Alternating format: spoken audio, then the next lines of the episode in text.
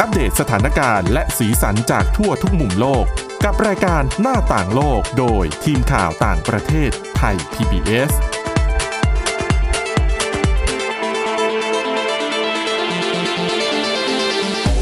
ต้อนรับคุณผู้ฟังเข้าสู่รายการหน้าต่างโลกนะคะ อัปเดตเรื่องราวสถานการณ์สีสันจากทั่วทุกมุมโลกกับทีมข่าวต่างประเทศไทย PBS เช่นเคยค่ะ ฟังกันได้ทุกที่ทุกเวลา ผ่านทางพอดแคสต์นะคะ ค้นหาคำว่าหน้าต่างโลก หรือไปที่ www.thaipbspodcast.com ค่ะ วันนี้อยู่กับทีมงานข่าวต่างประเทศไทย PBS เช่นเคยนะคะ คุณทิพย์ตะวันธีรนัยพงศ์คุณจารุพรโอภาสรัฐและดิฉันวินิษฐาจิตกรีค่ะ สวัสดีค่ะ สวัสดีค่ะ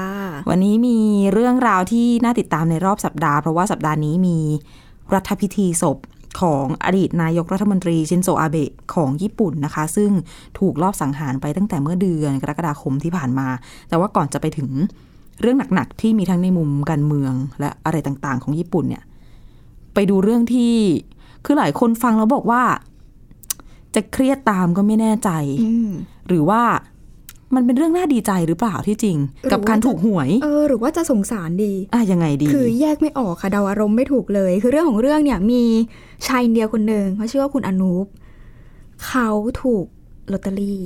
อ่า เย แจ็ อะ ค ไหม พอต ฟัง รางวั ฟั ล ง ใหญ่ ฟังเหมือนเป็นเรื่องดี อ่ารางวัลที่หนึ่งเลยนะคะ โห เท่าไห เอ ร่ อ อะ ถ้าเป็นอินเดียก็ 250 ล้านรูรูปีอินเดีย แต่ถ้าคิดเป็นเงินไทยบ้านเราเนี่ย ก็ไม่ใช่น้อยๆนะคะ 116 ล้านบาทนะคะ อุ๊ย โอ้โห ใหญ่มาก บ้านเราถูกหวย บ้านเรา เท่าไหร่อ่ะ อันหนึงเนี่ยเรียกลักษณะไม่ถูกอีก คู่เหรอเขาเรียกว่าคู่ปะ เดี๋ยวนี้ก็ขายอันเดียวแล้วนี่คะ ดิฉันงงแล้วหนึ่ง เออไม่คู่ ใบ ละหนึ่งใบหนึ่งอ่าใบ อ่ะ หนึ่ง นี่ไม่ ได้ เล่นนะ นี่คนไม่ได้ตามใบหนึ่งเนี่ยรางวัลที่หนึ่งเนี่ยหกล้านบาท หก โอ้ แล้วเหรอ อันนี้เท่าไหร่นะร้อยเท่าไหร่นะ หนึ่งร้อยสิบหกล้านบาทค่ะ โอ้ อุ้ย ย เนี่ยคือถ้าเป็นบ้านเราต้องซื้อเป็นชุดใช่ไหม ใช่ แต่ต้องแบบถูกแบบเป๊ะเป๊ะ เยอะ เป๊ะ เย อะ อะ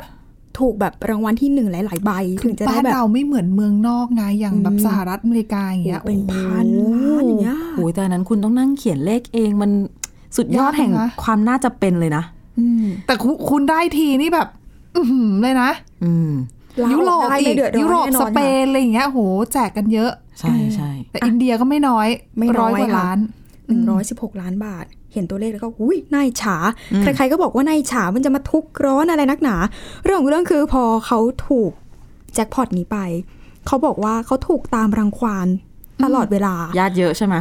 ญาติเยอะ อาการนี้ รวมถึงญาติของเขาก็ญาติเยอะด้วยเหมือนกัน ไม่ใช่แค่ตัวเขา คือไม่รู้ว่าญาติมาจากไหน คือเดิมก็ไม่ได้รู้จักใคร เดี๋ยวนะ อะไรมากมาย ญาติไม่ใช่ญาติตัวเองอย่างเดียวญาติของญาติด้วยเหรอ เออ ญาติของญาติก็งอก ญา มา ติตัวเองก็ยังเจอคนอื่นที่ไม่ใช่ญาติมาตามรังควานเหมือนเป็นญาติ อ๋อ เช่นเดียวกัน อ๋อ เออ หลายทอดเลยอ่ะ หลายทอดค่ะ อันนี้ไม่ใช่ลำบากคนเดียวนะลำบาก ทั้ง ยัน ครญาอบติ ครัว อะ ตายแล้ว อืม ก็คือเรื่องเรื่องเนี่ยเริ่มต้นมาจากย้อนกลับไปวันนั้นเลยดีกว่า วันที่ 17 กันยายนที่ผ่านมา เขาบอกว่าเขาเนี่ย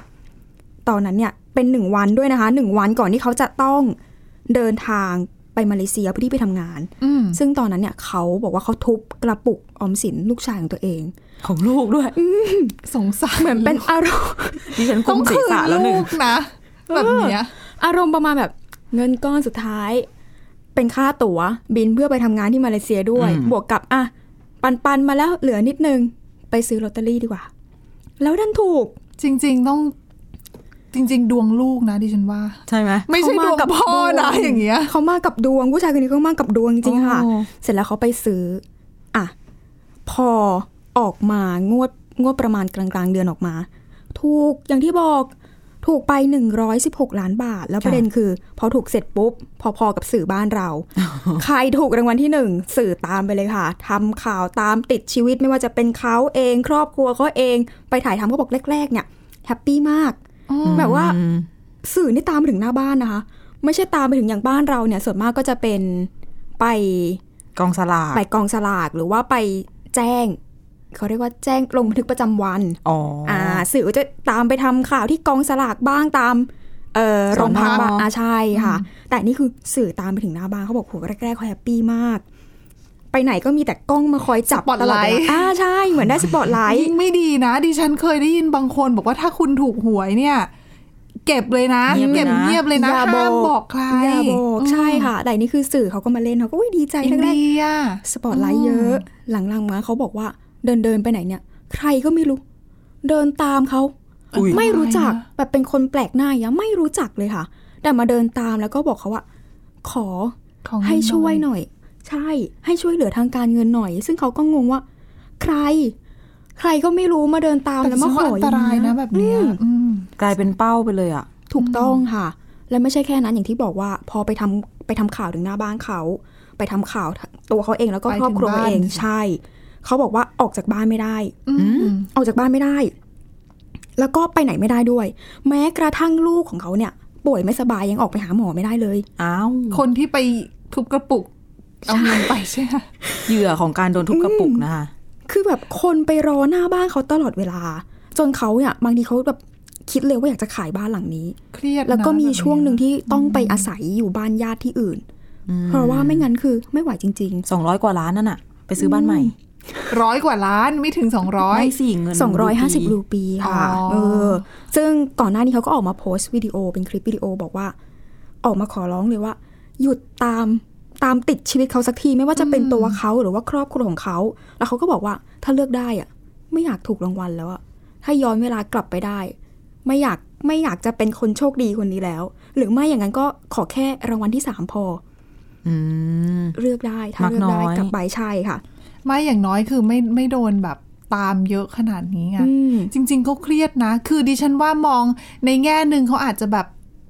รู้สึกอยากจะช่วยอะ่ะ คือในเมื่อถ้าตัวเองมีเยอะแล้วบางทีเห็นคนลำบากเราก็อยากช่ว คื ย อเล็กๆน้อยๆมันก็ไม่เดือดร้อนหรอก ใช่ ใช่ แต่ ค่ะ คือแต่คือถ้าคุณช่วยคนหนึงแล้วเนี่ย น่าจะ มันจะไม่จบแค่นั้นนะ ถูกต้องค่ะนี่ขนาดยังไม่ช่วยยังตามมันขนาดนี้ อืมแล้ว จังหวะ อันตรายการใช้ชีวิตที่มัน ใช่ ได้รับผลกระทบเนี่ย อืม อืม ซึ่งจริงๆเขาก็เหมือนบ้านเราแหละค่ะ ก็คือ ต้องพอเหมือนพอเราได้รางวัลมา ก็ต้องมีการหักภาษี อืม อ่ะถ้าหักเสร็จแล้วเนี่ยเขาจะเหลือจาก 250 ล้านรูปีใช่ไหมคะเขาจะเหลือแค่ 150 ล้านรูปีเท่านั้น ก็หายไปเยอะ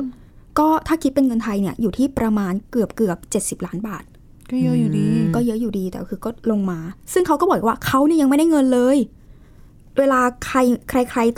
มาตามเขาก็บอกว่ายังไม่ได้เงิน ไม่รู้จะเอาไหนให้ เขาไม่ได้โกหกก็คือเขายังไม่ได้อารมณ์ยังไม่ได้ไปขึ้นรางวัลอย่างเงี้ยค่ะ อ่ะ แต่ดิฉันว่าการไปขึ้นรางวัลมันก็มีเลือกอีกนะ ว่าจะขึ้นทั้งหมดทั้งก้อนอ่ะใช่ หรือว่า ค่ะ จะรับเป็นรายเดือน อ๋อ มบ้านเราก็เป็นอย่างนั้นแต่ไม่แน่ใจว่าบ้านเขาจะเป็นเหมือนกันไหมซึ่งเขาก็เวลาเขาบอกใครๆไปว่ายังไม่ได้เงิน ก็โดนอีก เหมือนคนก็ไม่เข้าใจ โดนวิจารณ์อะเออ เออไม่เข้าใจก็คือก็จะเอา ได้เงินเยอะขนาดนี้ อืม แค่นี้ให้ไม่ได้ จะเหนี่ยวไม่ทำไม มันก็ไม่ เครีย ใช่ ดนะ ของของ เครียด ตัว นะ เองอะเนาะ ใช่ แต่ว่าแต่ละคนก็ไม่เหมือนกันไง คนเราคิดไม่เหมือนกั อื น ม ซึ่งจริงๆเขาก็เหมือนกับว่ารัฐบาลท้องถิ่นก็รับรู้แล้วว่าเขาเนี่ยกำลังเผชิญกับปัญหาแบบนี้อยู่ อืม รัฐบาลท้องถิ่นก็บอกว่าเอาอย่างนี้ เดี๋ยวยังไงเนี่ยจะจัดการเขาเรียกว่าเหมือนจัดเป็นคลาสเรียนให้เขาก็คือคลาสเรียนเรื่องของการใช้เงิน อ๋อ เออมีสอนด้วย เพราะว่าดู คือสอนคนนี้คนเดียว ใช่เพราะว่าได้เงินเยอะแล้ว นอกจากโดนตามรังควานแล้วอาจจะแบบว่าเผลอไปใจอ่อนหรือเปล่า อ๋อ หรืออะไรอย่างนี้ก็ ดูแลดีเนาะ เขาบอกเดี๋ยวจะออกมานะออกมาจัดคลาสเรียนให้อนุบเลย แล้วก็จะสอนโปรแกรมการใช้เงินบริหารเงินให้ดีที่สุดเท่าที่จะทำได้ หูน่ารัก เออ อันนี้ใครเป็นคนออกค่าใช้จ่ายในเรื่องของการจัดอบรม น่าจะเป็นผู้เรียนเองหรือเปล่า แต่ก็นั่นแหละค่ะ แต่จริงๆควรสอนหลายๆคนเหมือนกันนะ เพราะว่าเรื่องของการ อืม ใช้เงินการรู้จักใช้เงินให้ถูกต้องถูกวิธีเนี่ย จริง ๆ คนที่มีเงินน้อยอย่างเราเราๆก็ควรจะเรียนรู้ด้วยเช่นเดียวกัน สิ้นเดือนแบบนี้เดือนชนเดือนกันเลยทีเดียวนะ เดี๋ยว คะ พรุ่งนี้พรุ่งนี้ก็มีลุ้นกันอีกแล้วค่ะพรุ่งนี้หนึ่งตุลาคม อ๋อ เดี๋ยวก็มีลุ้นกัน นี่ไม่ค่อยติดตามเลยนะคุณจารุพรเนี่ย คือรู้เลยว่าทำไมหยิบเรื่องนี้มาเล่า คือเราสองคนเนี่ยจะแบบนั่งอะไรนะอะไรนะ เราจะแอร์คู่ใบชุด โอเคโอเค กี่หัดหลักหนะข้างหน้าหลังสองสามอืมอืมโอเค บวกเลขไม่เก่ง ไม่ไม่ค่อยเก่งเลขอยู่แล้วด้วย เป็นคนชอบลุ้นกับอนาคต เพราะฉะนั้นพรุ่งนี้ใครไปหยิบใบไหนก็ขอให้สมหวัง แต่ก็อย่าลืมบริหารเงินกันให้ดีด้วยแล้วก็ คือถ้า ไม่ต้อ ไม่ งบอ ถู ก ก ใคร ถ้าถ้าไม่ถูกก็ต้องบริหารเงินให้ดีนะ ใช่ใช่ค่ะ จังหวะที่สื่อมาทำข่าวตอนแรกคงไม่ทันคิดอะเนาะ อืมเขาบอก ว่าอะไร เข จะตาม เขาแบบ มา เขาแบบเขาดีใจมากดีใจจริงๆ เอ้าเป็นใครใครถูกลอตเตอรี่อะค่ะก็ต้องดีใจอยู่แล้ว เขาบอกมันดีใจจริงๆนะ แล้วก็แบบยังแฮปปี้อยู่เลย แต่ความแฮปปี้นั้นอะอยู่กับเขาได้แค่แป๊บเดียวเองนะคะ ก่อนที่มันจะมาลายหายไป อืม โห กลายเป็นทุกขลาบนะคะ อืมใช่ค่ะ อ่ะ ไป เรื่องที่เกี่ยวกับความทุกข์จริง ๆ กันละ อืม ที่ญี่ปุ่น ค่ะ หลังจากที่อดีตนายกรัฐมนตรีเชนโซอาเบะถูก ลอบสังหารที่เมืองนาราเมื่อช่วงต้นเดือนกรกฎาคม ตอนนี้ก็สัปดาห์เนี้ยเพิ่งจะมีการจัดรัฐพิธีศพไป แล้วก็ที่ญี่ปุ่นเนี่ยรัฐพิธีศพไม่ได้เกิดกันขึ้นบ่อย ค่ะ ๆ แล้วรัฐพิธีศพของชินโซอาเบะเนี่ยดันมาเกิดขึ้น ห่างจากพระราชพิธี พระบรมศพของสมเด็จพระราชินีนาถอลิซาเบธที่สองแค่เพียงประมาณไม่ถึงสองสัปดาห์ดีเนาะ อืมใช่ค่ะ ทีนี้เสียงเรื่องของการเปรียบเทียบอะไรมีเยอะเลยทีเดียว เพราะว่านอกจากคนที่อะไรอาวรณ์อาเบะในฐานะที่อ่ะเป็นนักการเมืองที่น่าจดจำเป็นนายกรัฐมนตรีที่อยู่ในตำแหน่ง เขาบอกว่าบางคนที่ที่ชื่นชอบอาเบะเขาถึงกับบอกว่าอาเบะเป็นผู้นำญี่ปุ่นที่ทำให้ญี่ปุ่น กลับมาพังงาดบนเวทีโลกอีกครั้งนะคะเพราะจริงๆผู้นำญี่ปุ่นเองเนี่ยในระยะหลังๆเนี่ยไม่ค่อย ไม่โดดเด่น ไม่ไม่ได้ ไม่มีค่อย สีสันขนาด ไม่ได้ นั้น มีชื่อผ่านเข้าหูกันบ่ บ่ อ อย ยใช่ใช่ไม่ ก็ ฉาย แล้ว แสง แล้วจะเป็นช่วงยุคที่ญี่ปุ่นเปลี่ยนตัวผู้นำเยอะมากการเมืองก็ไม่นิ่งนะคะ ใช่ค่ะ คือหลังจากดิฉันทำชื่อโคอิซุมิอ่ะ อันนั้นอาจจะเป็นรุ่นสุดท้ายละที่ ค่ะ ที่ที่ญี่ปุ่นจะค่อนข้าง ไม่ได้ มี นาน นานมาก มาก ตั้งแต่ เลยนะ สมัยดิฉันเรียน รู้สึกว่าเรายังแบบเด็ก ๆอยู่เลย อืม แล้วคือคือหลังจากยุคนั้นก็การเมืองญี่ปุ่นก็จะค่อยไม่ค่อยได้รับความสนใจเท่าไหร่ละไม่น่าเบื่อนิดนิดๆด้วยแต่พอมาเป็นอาเบะก็นโยบายหลายหลายอย่างเขามันโดดเด่นอะอะอาเบโนมิกอย่างเงี้ย ค่ะ เรื่องของทางด้านเศรษฐกิจนะคะแล้วก็รวมไปถึงนโยบายการต่างประเทศด้วยที่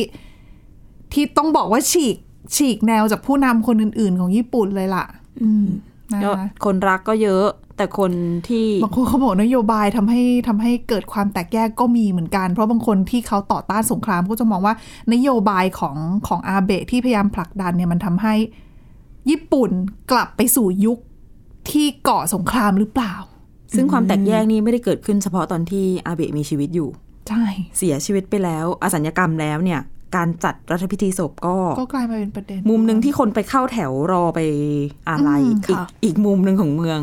ก็ประท้วง ก็เข้าแถวประท้วง ใต้ประ แต่ภาพภาพแรก ๆ ที่มีการหลังจากที่เขาเสียชีวิตเนี่ยก็คือ เป็นภาพที่คนไปร่วมไว้อาลัยกันเยอะมากนะ คือระยะแร ทั้ง ก ประเทศเลย ยัง ล่ะ ไม่ได้มีเรื่องของจากการจัดรัฐพิธีศพขึ้นมาเนาะ ใช่ค่ะ ถึงแม้มีก็มีคนประท้วงอยู่บ้างแต่กระแสไม่ได้แรงนัก เพราะว่าตอนนั้นเนี่ยหลาย ๆ คนก็มองว่าอาเบะเป็นเหยื่อของการใช้ความรุนแรง อืม เป็นเรื่องที่ถูกเข้าใจผิดหรือเปล่า เพราะว่าคนที่ก่อเหตุเนี่ย เขาบอกว่าแม่ของเขาเนี่ยไปบริจาคเงินให้กับกลุ่มทางศาสนา ค่ะ ที่มีชื่อว่า Unification Church แล้วอาเบะเนี่ยมีส่วนเกี่ยวข้องกับกลุ่มนี้ก็เลยทำให้เขาตัดสินใจลงมือสังหารอาเบะ คือช่วงแรกๆเนี่ยเขาบอกว่าข่าวที่มันออกมาคือเหมือนกับอาเบะไม่ได้มีความเกี่ยวข้องกับ คือยัง กั ไม่ชัดกลุ่ม เจ นี้ห น รือเปล่า ทำไปทำมากลายเป็นเหมือนว่าเป็นโปสเตอร์บอย ใช่ ของ Unification ใช่ Church แล้วพอสืบไปสืบมากลายเป็นว่าสมาชิกของพรรค LDP ก็คือเป็นพรรครัฐบาลนั่นแหละ ก็คือเป็นของอาเบะนั่นแหละ ซึ่งตอนนี้ก็เป็นของคิชิดะละ เป็นผู้นำเอ่อเป็นหัวหน้าพรรคพรรค LDP ปรากฏว่าสสของ LDP เนี่ยเขาบอกว่าอย่างน้อย 179 คนนะคะจาก 300 กว่าคนเนี่ย อืม มีความเกี่ยวข้องเชื่อมโยงกับกลุ่มทางศาสนากลุ่มนี้ กลุ่มเดียวกันนี้ ค่ะ ใช่ ก็คือพอพอหลาย ๆ คนเห็นว่า อุ๊ย เกี่ยวข้องกันนี่ แล้วแบบกลุ่มนี้ก็มีการเหมือนรับบริจาค รับบริจาคด้วยยอดบริจาคเยอะ ๆ จริง ๆอะ่ะ อืม เออ ทุกคนก็เลยแบบมองว่า เอ้ย กลุ่มนี้มันยังไงนะ ค่ะ LDP ยังไงนะ อืม เออ อันเนี้ยหนึ่งหนึ่งส่วน อีกส่วนหนึ่งคือเขาก็มองว่าเรื่องของค่าใช้จ่าย ในการจัดรัฐพิธีศพ อืม เยอะไปหรือเปล่า นั่นนะสิค่ะ แล้วคือเขาก็มองว่าคือก่อนหน้าเนี้ยญี่ปุ่นต้องแยกแบบนี้นะคะ การจัดพิธีศพให้กับผู้นำประเทศเนี่ยปกติแล้วของญี่ปุ่นเนี่ยจะจัดโดยลักษณะที่ว่ารัฐจ่ายครึ่งหนึ่ง LDP จ่ายครึ่งหนึ่ง ก็คือพักต้นสังกัด อ่าใช่ เป็น ซึ่ง คน ป จ่าย กติ LDP เป็นเป็นพักรัฐบาลจะแทบจะทุกยุคทุกสมัยอะนะคะ ค่ะ มีแค่ช่วงสั้นๆ นิดเดียวที่ที่ LDP ไม่ได้ไม่ได้ครองเสียงข้างมาก ก็ปกติถ้าผู้นำอดีตผู้นำอะไรเงี้ยเสียชีวิตก็พักการเมืองกับรัฐเป็นคนออกให้คนละครึ่ง จะมีเพียงแค่คนเดียวเท่านั้นที่รัฐบาลที่ที่ประเทศเนี่ยญี่ปุ่นเนี่ย ออกเงินค่าจัดพิธีศพดังนั้นให้ทั้งหมดก็คือเขาจะเรียกพิธีเนี้ยว่า รัฐพิธีศพ เพราะว่ารัฐเป็นคนจ่ายให้ อืม เออมีแค่คนเดียวเท่านั้น ค่ะ ตั้งแต่ยุคหลังสงครามโลกครั้งที่สองเป็นต้นมาเนี่ย นั่นก็คืออดีตนายกรัฐมนตรี ชิเงรุโยชิดะ ตั้งแต่สมัย โยชิดะ หนึ่งพันเก้าร้อยหกสิบกว่าไหม 1967 ตอนนั้นเสียชีวิตที่จัดงาน หลังสงคราม แต่ว่า โลกครั้ อั งที่ นนั้นเขา สอง เป็นชิเงรุเป็นนายกรัฐมนตรีในยุคที่ญี่ปุ่นเพิ่งเพิ่งมีถ้าที่ฉันจำไม่ผิดนะ เป็นคนแรก ๆ ในช่วงที่ญี่ปุ่นแพ้สงครามโลกครั้งที่สองอะ อืม แล้วมีการร่างรัฐธรรมนูญใหม่ ค่ะ แล้วก็ดิฉันไม่แน่ใจว่าคนนี้คือคนแรกหรือคนที่สองหลังจากที่มีรัฐธรรมนูญใหม่ ค่ะ แต่หลายคนชื่นชมชิเงรุในฐานะที่เป็นผู้นำที่วางรากฐานญี่ปุ่น ณวันนี้ คือญี่ปุ่นยุคใหม่ยุคหลังสงครามโลก ใช่เรื่องของการสนับสนุนเรื่องของสันติภาพ เรื่องของรัฐธรรมนูญ เรื่องของต่างคือการวางรากฐานประเทศเอางี้ดีกว่า ค่ะ พูดง่าย ๆ ดังนั้นเนี่ยหลายๆคนก็เลยมองว่า เขาเหมาะสมแล้วที่จะได้รับ รัฐ เกียรติในการที่จะได้รับการจัดพิธีศพโดยรัฐ เป็นรัฐพิธี อืม ซึ่งตอนนั้นเนี่ย ก็ไม่ได้มีการคือจากข่าวเนี่ยก็ไม่ได้มีการต่อต้านอะไรอะนะคะ อืมค่ะ เพราะว่าทุกคนก็เห็นไปในทิศทางเดียวกัน ที่สำคัญคือค่าใช้จ่ายในการจัด ก็ไม่ได้แพงสักเท่าไหร่ เขาบอกว่าประมาณ 18 ล้านเยน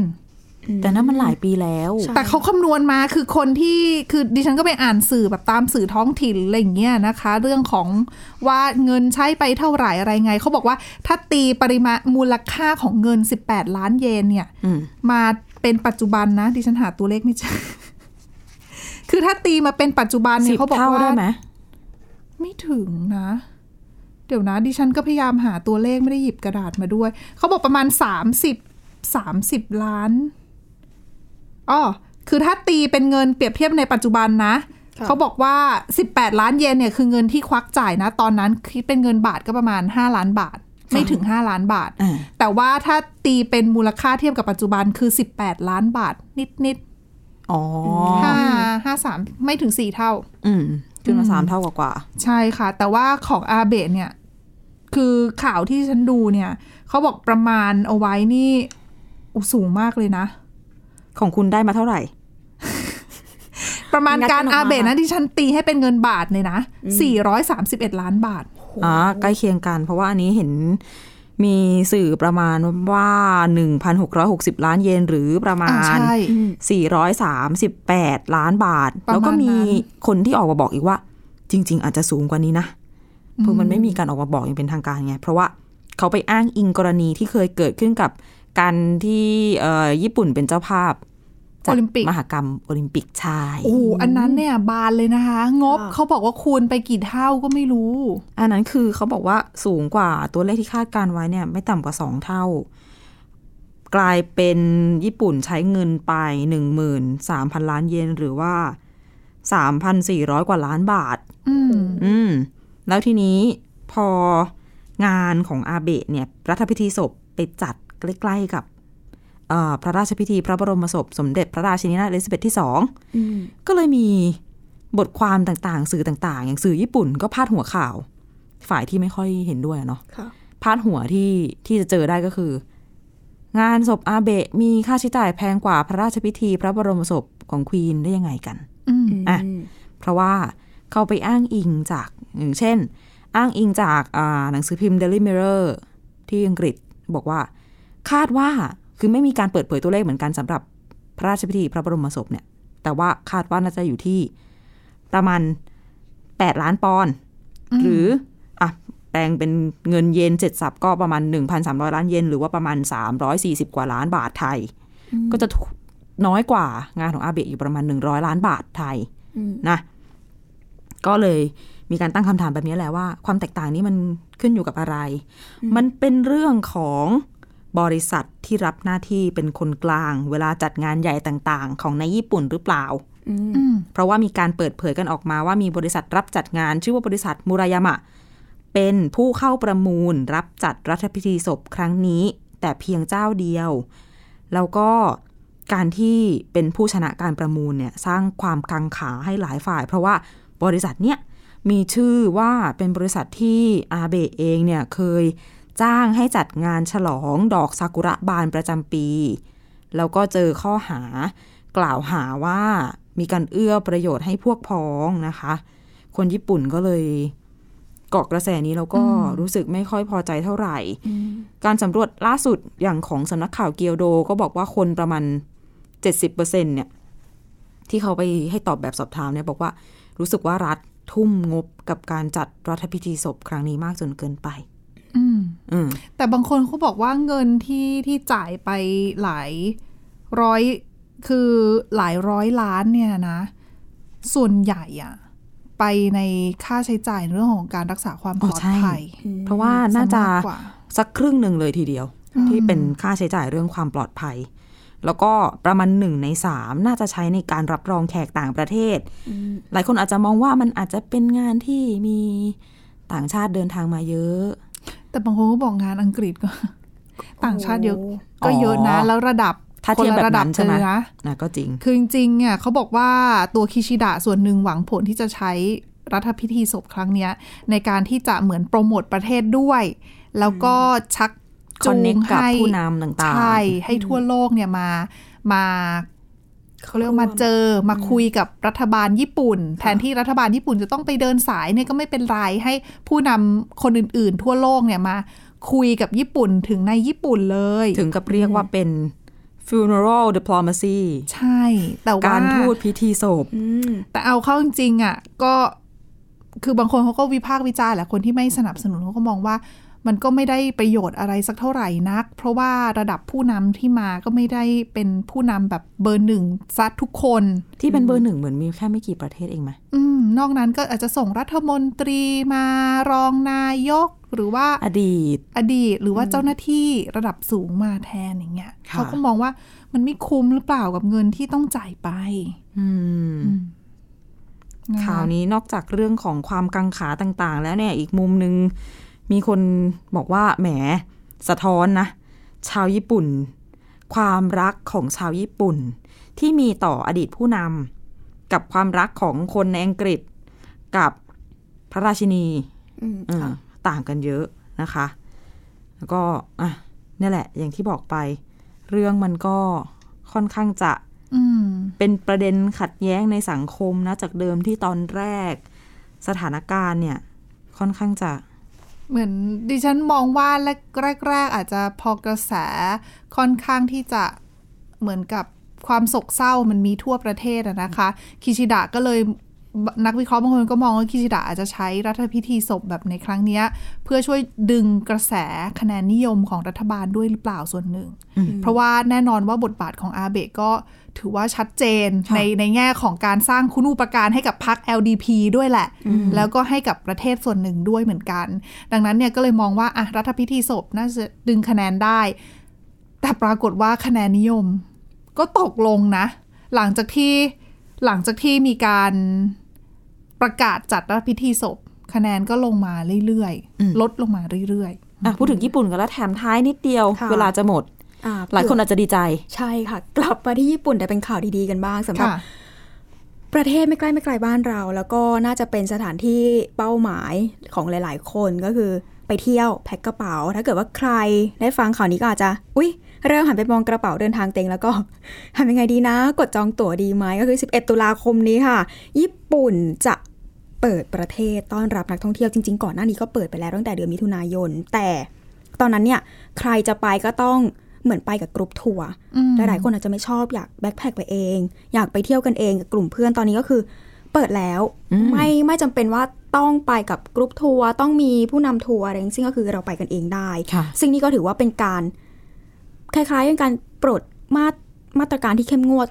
ในเรื่องของพรมแดนของญี่ปุ่น นับตั้งแต่ในรอบ 2 ปีครึ่งตั้งแต่ที่เริ่มเกิดการระบาดมานะคะ ซึ่งก็การไปทางนี้ก็จะต้องเป็นนักท่องเที่ยวที่จะต้องไปพำนักระยะสั้น แล้วก็ไม่จำเป็นต้องยื่นขอวีซ่านักท่องเที่ยวด้วย อืม ซึ่งตอนแรกที่บอกไปว่าจำกัดด้วยต้องมีผู้นำ ต้องเป็นกรุ๊ป ใช่ต้องเป็นกรุ๊ปด้วยแล้วก็ตอนแรกจริงๆเนี่ยได้แค่วันละห้าหมื่นนักท่องเที่ยว อ๋อ วันละห้า จำกัดจำนวน ใช่ตอนนี้ก็คือ จำนวนคนเข้าประเทศ เริ่มเริ่มผ่อนคลายมากขึ้นแต่มีข้อแม้ว่านักท่องเที่ยวเองเนี่ยก็ต้องฉีดวัคซีนให้ครบสามโดสด้วยนะคะ ค่ะ อืม แล้วก็อย่างที่บอกไทยเองก็เป็นหนึ่งในประเทศที่ไม่จำเป็นต้องขอวีซ่าจากญี่ปุ่น เพราะฉะนั้นก็ บินกันได้เลย เออเลิกเลิกๆกันเอาเองก็ได้ค่ะ แต่ข่าวที่ออกมาก็คือสำหรับมีเพื่อนหลายคนไงที่เขาเล่งอยู่เขาบอก อืม โอ้โหค่าตัว๋ว ฮ่องกงก็ด้วยนะ ค่าตั๋วพุ่งไปนู่น เท่าไหร่อ่ะ คือเขาบอกว่ามันแพงมาก แต่ดิฉันไม่ได้เข้าไปดูเองว่ามัน แต่ แพง ปก เท่าไหร่ ติค่าตั๋วถ้าบินตรงไปญี่ปุ่นก็ก็อยู่นะสองหมื่นได้นะ แพงกว่าปกติ หืม ไปมาก เพื่อนว่าอย่างนั้นยังไม่ได้เช็คเอง ไม่ได้มีโลคอสหรือเปล่าก็เลย อืม เพราะเมื่ แต่ อ ว่า ก่อนที่ค่าตั๋วมันถูก เพราะว่าโลคอสไง ยุคหลัง ใช่ค่ะ โควิด ไปไหนค่าตั๋วก็แพงหมดเพราะว่าอะไรน้ำมันแพงไง อ๋อ ด้วย ใช่ หลายอย่าง ด้วยด้วย มา ค่ะ ประกอบกัน เราเราไปซื้อ VR ดีกว่า แล้วเปิด ใช้เทคโนโลยีเหมือนไปเที่ยว แต่เปล่านั่งอยู่ที่ห้อง ทำไมญี่ปุ่นร้อนจัง โอ๊ย ได้เหรอ น้าร้อนอ๋ออ๋อตอนตอนนี้ใกล้ฤดูใบไม้ใบไม้ร่วงละอา ใช่ กาศเริ่มเย็น ค่ะ เปิดแอร์หน่อยก็ได้ไม่เป็นไร สร้างบรรยากาศกันไปนะคะ ถ้าใคร ค่ะ ยังไม่ได้ไปเที่ยวค่ะ และนี่คือเรื่องราวที่นำมาฝากกันนะคะ คุณผู้ฟังสำหรับรายการหน้าต่างโลก ติดตามฟังเรากันได้ทุกที่ทุกเวลาเช่นเคยนะคะ ผ่านทางพอดแคสต์ค้นหาคำว่าหน้าต่างโลกหรือไปที่ www.thaipbspodcast.com ค่ะ วันนี้เราสามคนและทีมงานลาไปก่อน สวัสดีค่ะ สวัสดีค่ะ สวัสดีค่ะ